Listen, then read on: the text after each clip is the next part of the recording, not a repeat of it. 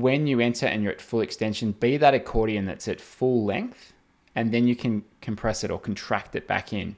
We want to have that kind of accordion effect with every stroke that we take. Otherwise, it's these really sort of short and fast um, in and out movements, but that doesn't make good music.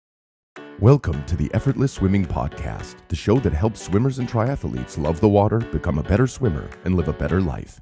Here's your host, Brenton Ford. Welcome to episode number 169 of the Effortless Swimming Podcast.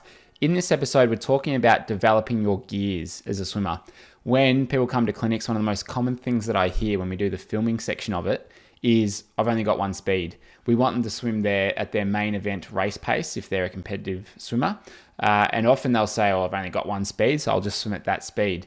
Now, there's nothing wrong with that, but if you want to develop your ability and your skills as a swimmer or as a triathlete, then it's going to really pay off to be able to adjust the effort that you put in and the speed that you get back as a result of it. So, in this episode, we're going to explore that and have a look at some of the common mistakes that people make when they really struggle to increase their speed when they put in more effort. Now, one of the very first things that, that I'll see is that when people try to pick up the speed, they start to spin the wheels. And what we mean by that is when they enter the water, and they go to start the catch, they'll pull through straight away. They will forget to reach forwards, like they're reaching forwards for the wall in front of them, and they'll forget to reach forwards and rotate and stretch out from their hip to their torso through their shoulder. They won't have that in the stroke. They'll miss that reach portion of it. So they're essentially just entering and pulling straight through. But it's kind of like I picture it. It's like an accordion, you know, that musical instrument that we you stretch apart, you bring back together when you enter and you're at full extension, be that accordion that's at full length, and then you can compress it or contract it back in. We want to have that kind of accordion effect with every stroke that we take. Otherwise, it's these really sort of short and fast um, in and out movements, but that doesn't make good music. So we need to be able to really lengthen out still, even when we go to, to speed up. So that's the first thing. Make sure that you're still reaching and rotating with each stroke. Now, the second one is when you do swim faster, you're going to need to apply a little bit more pressure and power at the front of your stroke. So the catch is still certainly the setup phase of the stroke, but you're going to be applying more power earlier on. Now, it doesn't mean that when your hands out at full extension and the palm is facing down, that we want to rip hard straight away then. No, we want to point the fingertips down, tip them down a little bit before you start putting power into it, but it's not long after that that we want to start to apply the power. So um, you may have heard this on one of the YouTube videos that we did recently. If you're not a subscriber on our YouTube channel or on our Instagram, go and check that out at, at Effortless Swimming. And one of the videos I, I talked about, uh, Michael Sage, who's, a, who's an open water swim coach, someone asked him on a recent webinar, how do people increase their speed? You know, what are some of the things that they do? And, and the first thing he said was, you'll increase the pressure, you'll increase the power out the front of the stroke. So you need to make sure that you do apply a bit more pressure through the catch phase of the stroke. So just get into it that little bit earlier. Now, the next one is uh, it's quite minimal the increase in speed that you'll get when you increase the effort. So again, on this on this uh, webinar that he did, he was looking at the different, basically the different gears that his elite swimmers have got and they were sort of looking at um, I think was, they called it like A1, A2, A3 um, as like the different sort of zones that they need to to swim in, and it was one or two seconds difference per hundred.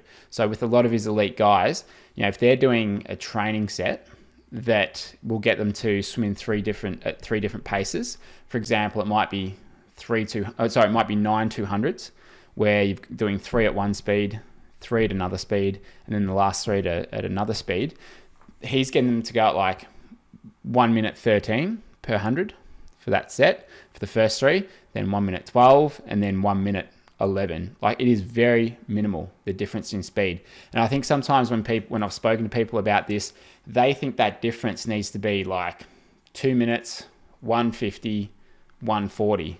It shouldn't be that much of a difference. Now, obviously it's a um, so it's less of a it's, it's the same percentage that we want to sort of change change it by. So it may not be one second difference, but it might only be two seconds, maybe three seconds if you're around like a two minute swimmer. So it could be like a 206, 203, two minute pace. It's going to be much less than what you may think. Uh, and that's often one of the mistakes that I see people making is the, the gears are really sort of tuned a long way apart instead of having them quite finely tuned and they, they know the exact effort that they need to put in for that slight change in speed.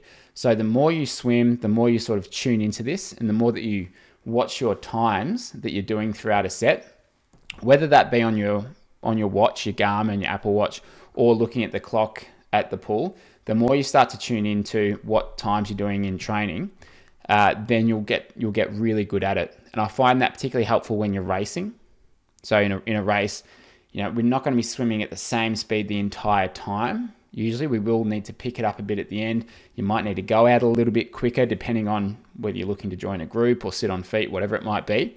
But being very good at finally tuning into that is a, is a really important skill if you are racing. Now, if you're more swimming for, for fitness, it's still a good skill to have because, as I said, if you want to develop your, your skills and your ability and your experience in the water, then it's going to pay off to be able to vary your pace. So if all of your training at the moment is at one speed, perhaps you start to introduce some variable pace sets, kind of like the one I mentioned, the 9200s. But uh, the simplest version of that could be something like three 100s, build one to three, meaning the first one's easy, second one's medium, third one is fast. But you don't need to have that 10 second drop every single time. Make it two or three seconds difference for each hundred that you, you do. So if you were to say do that three 100 set, you might take 20 seconds rest after each 100. Get your times, whether you look at the clock or you get them on your watch, and you can repeat that set over and over until you're really tuned in well to being able to know what time you're going to go for the effort that you're putting in. That's a really important skill as a swimmer. And you might have found this already if you've only been swimming for a year. As you've gone sort of later on into that year, you know, your 10th month, your 11th, your 12th, you're probably starting to get a good sense of what your times will be when you do come in and touch the wall, and you can really continue to develop it. Now, another thing that um, that we often need to do is tighten up the kick. So when people are trying to swim quicker, they'll often increase the uh, the amplitude of their kick, as in like the size of it. We've got to keep the kick relatively narrow, not much bigger than your body line. So while we still we often need to increase the um, the, the effort and the speed of the kick, we don't want to increase the amplitude of it too much. So you need to keep the kick fairly narrow and fairly tight. So uh, make sure that you're not kicking really, really big. And the other thing that, that I often see happening is people will try and have most of their propulsion come from their kick. But it's really got to come from the catch and the pull and syncing that up well with your rotation and your kick as well. So if you find that you are completely gassed after a fast 50 or a faster faster 100 from over overusing your legs, then maybe just back off the effort of the kick a little bit and let your upper body do a bit more of the work. That can be a really good, uh, really good approach. Now, when you get good at this stuff, and when you're doing some sets in training that might be quite challenging, the other thing that we that we want to tune into is our breathing. So, for example, I was um, training at squad this morning. One of the sets that we were doing it was a heart rate set. Now, in this heart rate set, the, ma- the main set was basically 100 at best average, which just means like 100 as fast as you can hold followed by 450s best average, so as fast as you can hold. And then we had 200, 200 recovery, and we did that four times through. So it's basically like 100 plus 450s of like close, not max effort, because we want to sustain the speed across that whole part of it. We don't want to blow out at the second or third 50.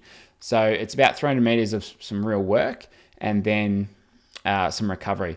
Now, in that, that heart rate part of the set, the hard part, one of the things that you've really got to got to do to do that set well is to keep your breathing relaxed. If you're panicked, if you're like really sort of over you know, trying to trying to increase your speed and you're really sort of frantic about it, you're not going to last for that 300 meters. You're going to blow up very early on.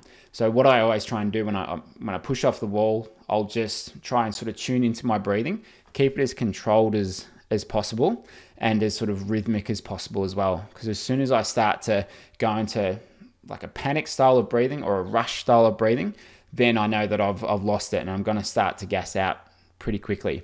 So just tuning into how you're controlling your breath is kind of one of the next next phases of it because as you get quicker you're obviously going to be needing a little bit more oxygen a little bit more air so your breathing is going to start to get a little bit heavier and a little bit more intense but we don't want to blow out to the point where it's you know where we're really skyrocketing with our heart rate. So they're just a couple of things that you may find will help you when you go to change your gears in training.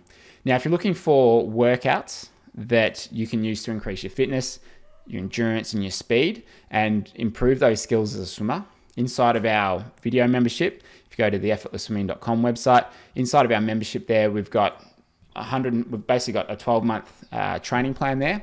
You can download and it's got three workouts a week there that will take you through sprint sessions threshold sessions endurance sessions and it will help you get really good at developing this sort of stuff. So that's inside the workouts section of the effortless swing membership so if you enjoyed this uh, enjoyed this podcast, please subscribe to it, whichever platform you're listening on, and I'll be back next week with another episode. And if you'd like to get in touch with me, uh, go to our website on the contact form. You can send a message, and that's the best way to get in, in contact directly. And we've got clinics happening all around Australia. We've got them in Melbourne, Sydney, Brisbane, and soon Perth and Adelaide as well. Um, so, and we've got them in Cairns and Townsville too. So, check the website for those dates. In terms of our camps, we're going to start those back up next year in 2022. And uh, if you are located overseas, if you're not in Australia, we do online coaching as well, where I can help you with your stroke. So you can see that on the website under the membership option. So thanks very much for listening. See you next week. Thanks for listening to the Effortless Swimming Podcast. If you'd like us to help you become a faster, more efficient swimmer, go to www.effortlessswimming.com.